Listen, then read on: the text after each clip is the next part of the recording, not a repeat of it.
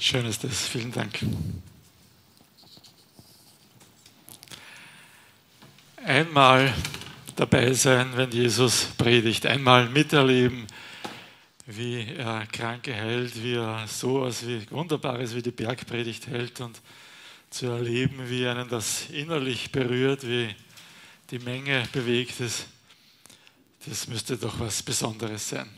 Irgendwie haben es die Leute damals gut gehabt, die Jesus selbst sehen konnten, die Jesus in seinem irdischen Wirken erleben konnten. Nicht wahr? Das Komische ist, Jesus sagt das Gegenteil.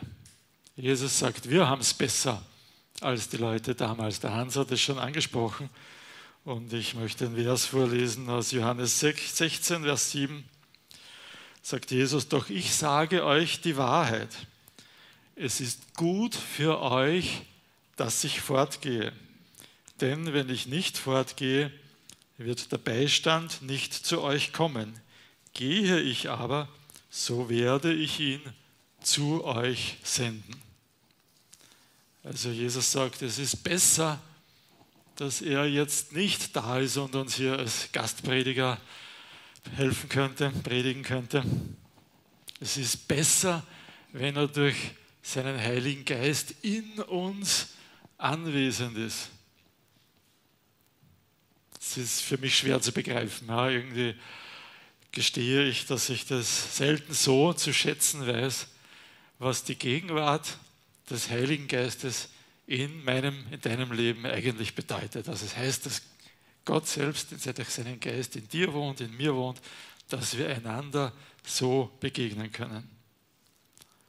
Der Paraklet nennt ihn Jesus hier wörtlich, der Beistand heißt es in meiner Übersetzung, der Advokat, ja, der lateinische Name, der, der Anwalt, der, der für uns eintritt, der, der uns vor Gott vertritt, der Gott in uns vertritt, der Heilige Geist in, wohnt in mir und mir fehlt oft das Gespür dafür. Und ja, was liegt näher als heute zu Pfingsten? Zu versuchen, ein bisschen besser zu begreifen, was das bedeutet, wer das ist, der da in uns ist, was der Heilige Geist in uns bewirken möchte. Und ich möchte das tun anhand von vier Sprachbildern, die wir im Neuen Testament finden für den, für den Heiligen Geist.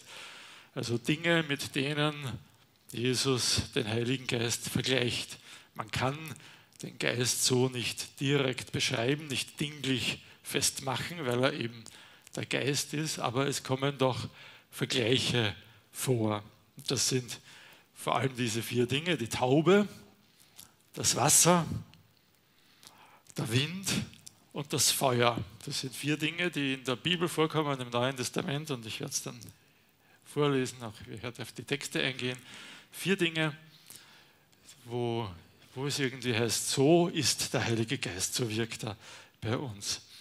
Interessanterweise lauter äh, dynamische Dinge, lauter bewegte Dinge. Deshalb dieser Titel, der Geist bewegt, im Gegensatz zu zum Beispiel einem Bauwerk, ne, einem Monument, etwas Stabilem, etwas, was steht und Bestand hat. Auch diese Dinge sind wichtig, ne, auch etwas Stabiles, auch etwas Organisiertes ist wichtig, aber der Geist ist eher das, was Leben bringt, das, was Bewegung bewirkt. Ich vergleiche es ein bisschen so wie mit einem menschlichen Körper. Ne? Das Skelett ist wichtig, damit der Körper irgendwie Stabilität hat und nicht so zusammenfällt. Aber das, was uns dann wirklich bewegt, das, was, das dafür sorgt, dass wir uns als Menschen auch irgendwie verhalten können wie Menschen, dafür braucht es das Fleisch, die Muskeln, dafür braucht es letztendlich der Geist, der bestimmt, der Wille, der bestimmt, was ich mit meinen Körperteilen anfange. Das Skelett allein macht noch keinen Menschen, das ist zu wenig. Und so ähnlich ist es letztlich auch mit der Gemeinde. Ne? Das ist wichtig, dass eine Gemeinde irgendwie eine Organisation hat, vielleicht ein Gebäude hat, eine Struktur hat, dass man weiß, wer ist wofür zuständig und so. Aber das, was das Leben der Gemeinde in Wirklichkeit bewirkt, das sind nicht diese organisatorischen Dinge, das ist der Geist, der in der Gemeinde weht und der vielleicht manchmal sogar einiges an Unruhe bewirkt. Und ich denke da so ein bisschen, ja, wenn die Enkel zu uns auf Besuch kommen, dann ist die ganze schöne Ordnung und so ganz schnell irgendwie über den Haufen geworfen. Dann schaut es ganz bald ziemlich chaotisch aus. Aber dafür ist Leben da. Und so soll es in der Gemeinde sein. Natürlich soll manches geordnet sein, aber wenn es mal nicht geordnet ist, weil so viel Leben da ist, umso besser. Irgendwo sind das Dinge, die diese vier Bilder für mich vereinen. Der Geist bringt Bewegung, der Geist bringt Leben hinein in uns als Gemeinde. Schauen wir es uns der Reihe nach an, die Taube. Ähm, das kommt ja direkt vor bei der Taufe von Jesus. Und ich lese jetzt vor aus Matthäus 3, die Verse 16 und 17. Da heißt es nach der Taufe von Jesus, kaum war Jesus getauft und aus dem Wasser gestiegen, da öffnete sich der Himmel und er sah den Geist Gottes wie eine Taube auf sich herabkommen. Und eine Stimme aus dem Himmel sprach, das ist mein geliebter Sohn, an dem ich Gefallen gefunden habe. Eine Taube, interessant. Wir kennen die Taube als Friedenssymbol, Taube als einen friedfertigen Vogel. Der Geist kommt nicht als Adler, sondern als Taube.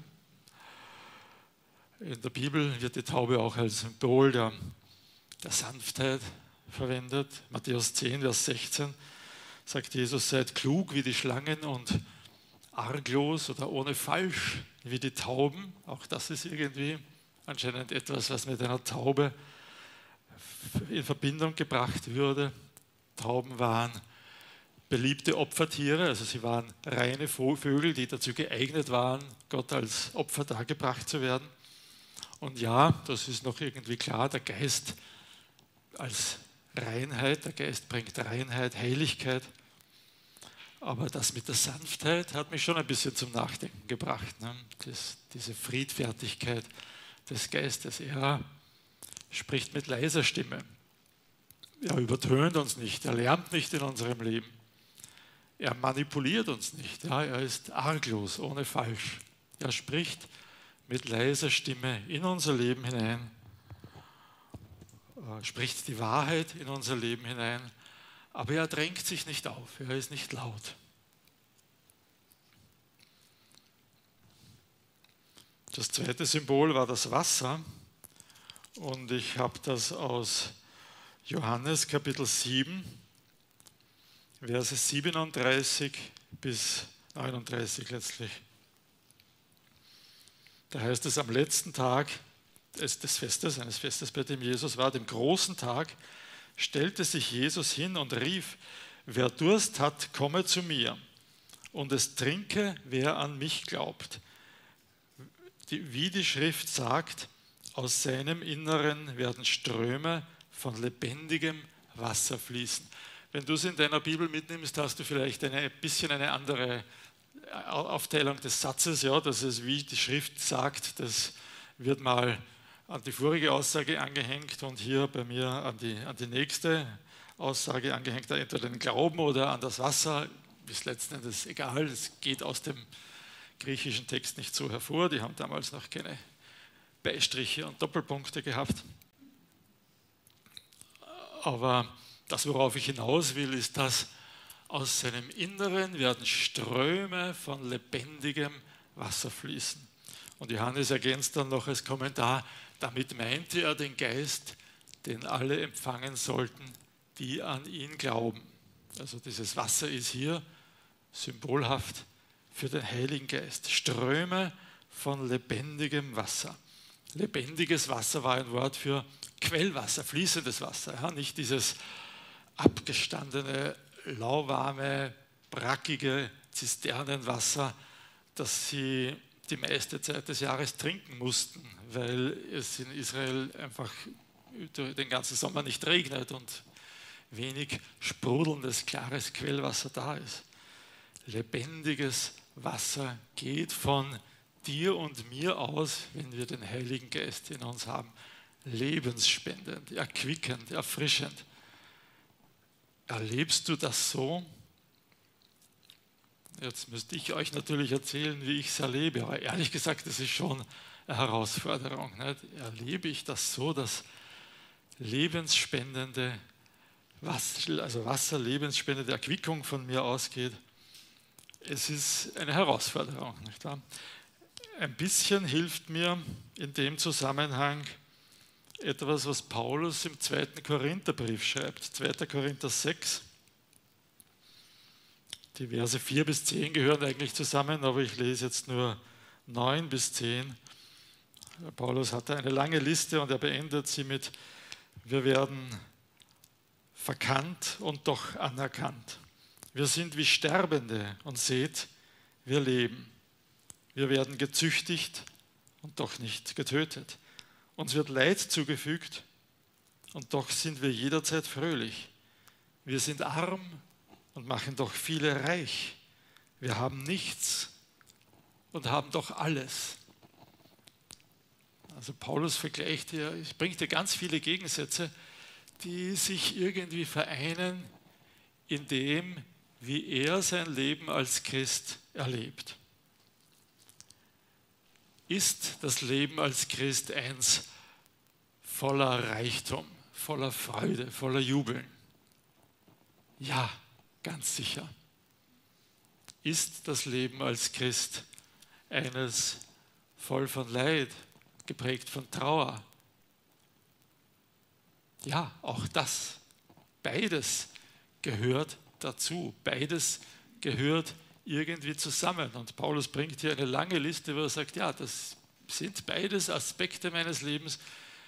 Es gehört beides dazu, aber letzten Endes überwiegt in seiner Denke immer das Positive, das Schöne, die Freude an dem, was uns Gott schenkt durch den Heiligen Geist. Aber ja, das Leid, die Armut, die Verachtung, die, die Nöte, die sind alle auch da.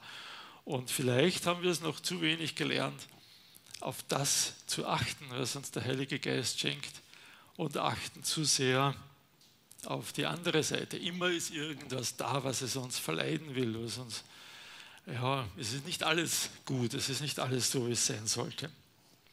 Aber beides gehört dazu zum Leben als Christ. Wir erleben nicht nur Schönes, so ist es. Wir hätten es vielleicht lieber, dass der Heilige Geist nicht Wasser ist, sondern Red Bull. Ja? Red Bull verleiht Flügel und wir sind immer stark, immer froh, immer voll von Energie. Nein, es gehört auch die andere Seite dazu. Wir schweben nicht immer auf der Glückswolke. Und doch ist es wahr, dass der Heilige Geist uns erquickt, uns Leben schenkt, durch uns andere segnet, ob wir es so deutlich mitbekommen oder nicht. Ja, wir können unser Leben fröhlich und glücklich und zufrieden im Heiligen Geist führen. Wir können lebensspendend auf unsere Umgebung, in unsere Umgebung hinauswirken, anderen etwas weitergeben von der Freude, die uns der Heilige Geist gibt, auch wenn in unserem Leben nicht alles nur schön ist. Also der Geist als sanfte Taube, der leise in unser Leben hineinspricht und als erquickendes Wasser, der uns erquickt und lebensspendend in unsere Umgebung hinauswirkt. Das dritte ist der Wind. Und das kommt auch von Jesus, aus einer ganz berühmten Stelle ähm, aus Johannes 3, dem Gespräch von Jesus mit Nikodemus.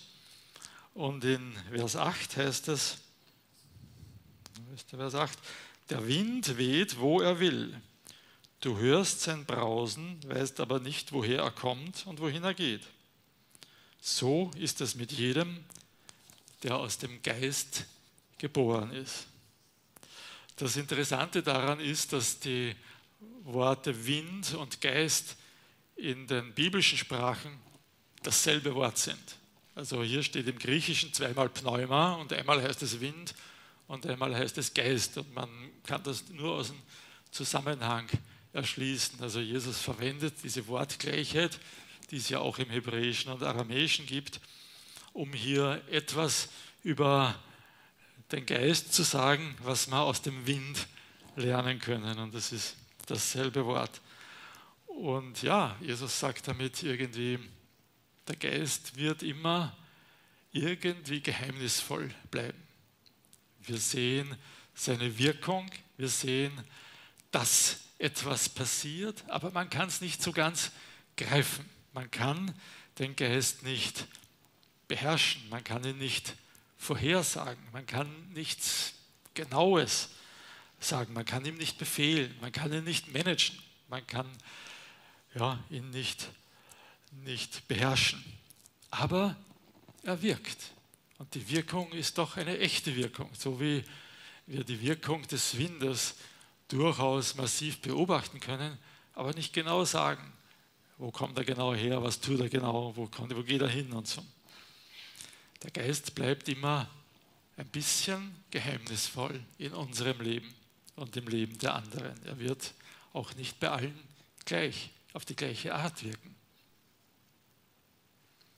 Taube, Wasser, Wind und Feuer ist das letzte. Und Feuer haben wir aus dem Pfingstereignis selbst in Apostelgeschichte 2, in den Versen 3 bis 4, wo dieses besondere Ereignis berichtet wird, wo der Heilige Geist zum ersten Mal auf die Christen gekommen wird. Da steht, und es erschienen ihnen Zungen wie von Feuer, die sich verteilten. Auf jeden von ihnen ließ sich eine nieder. Alle wurden mit dem Heiligen Geist erfüllt und begannen in fremden Sprachen zu reden, wie es der Geist ihnen eingab. Also der Geist erscheint da in Form von Feuerzungen. Und ich habe ein bisschen darüber nachgedacht, was bedeutet dieses Feuer. Und ja, ganz einfach ist es nicht. Feuer wird in der Bibel oft äh, für Reinigung verwendet.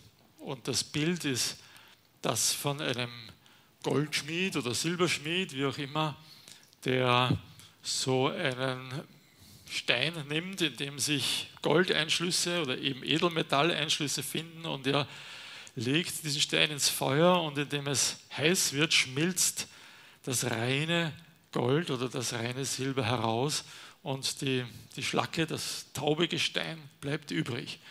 Und so wirkt Feuer in diesem Bild reinigend. Das reine Gold wird herausgeschmolzen. Und so ähnlich passiert es auch in unserem Leben, dass Dinge, die wie Feuer wirken, ja, Dinge, die wie Leid, die sich eher unangenehm anfühlen, als Bild dafür gebraucht werden, dass Gott uns reinigt, dass Gott dieses reine, wertvolle Gold aus uns gewinnen will. Und das taube Gestein, das fällt dabei weg. Und ja, ganz sicher wirkt der Geist reinigend auf uns. Er verdrängt die bösen, die schlechten Gedanken und Worte aus unserem Leben.